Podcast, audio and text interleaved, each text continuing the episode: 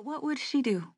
Give her the small bit of yuan she'd made that day, and then tell her husband she'd made nothing? Business was slow because of the weather, but would he believe she hadn't had a single customer?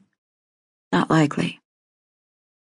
The girl stopped calling out, and her tiny shoulders heaved in a silent sigh.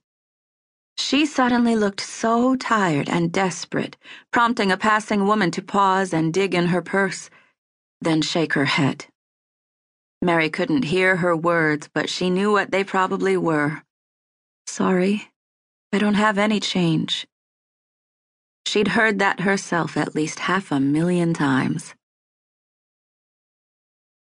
The woman moved on, and the girl began her chant again, her voice weaker, her expression from afar even more desperate.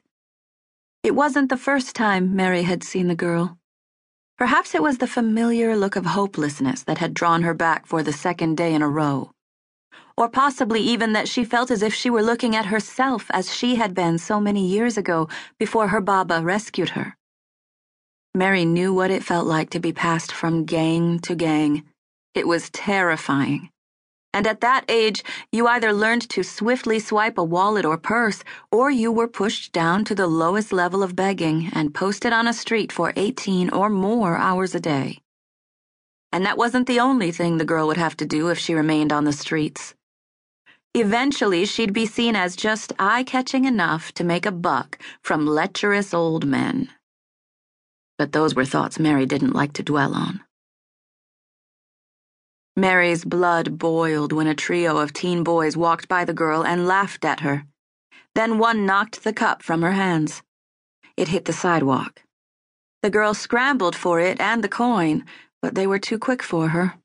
She grabbed the cup, but the biggest boy snatched the rolling coin and held it high over her head, then pushed it into his pocket, before leaving her with only the sound of his sarcastic laugh lingering behind him. That was the teaser coin, and Mari knew if the girl didn't make it up, her boss would be furious. Psychology wasn't just for the upper class. Even thugs knew that if a person who had an ounce of compassion heard the clink of one coin, they'd be more likely to add their own contribution. People didn't realize how important that teaser coin was. Stay away, Mari.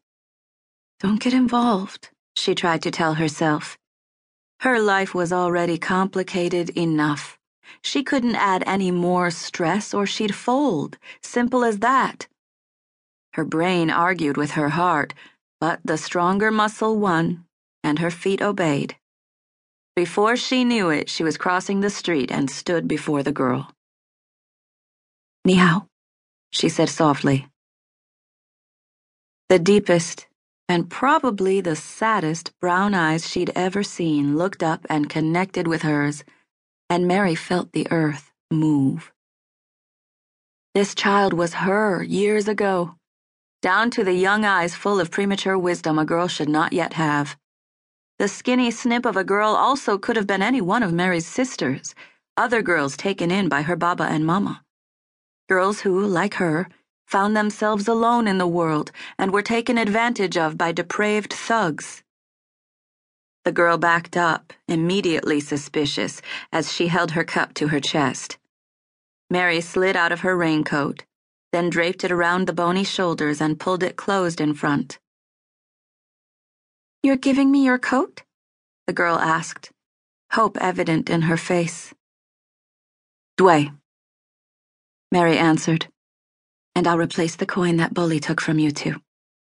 She dug in her pocket, and instead of a coin, she pulled out a five yuan note. She tucked it into the cup, wishing it could be more. But she couldn't go home empty handed. Even sedated, her husband would be angry if he thought she'd mishandled their take for the day. Xie xie, the girl whispered, her eyes big as she eyed the bill. Mari crouched down in front of her and touched her hand. So tell me, which gang do you belong to? The girl froze, her eyes widening with fear at the mention of her boss. She'd never give them up. They'd scared her silent, probably with threats of physical harm or even death.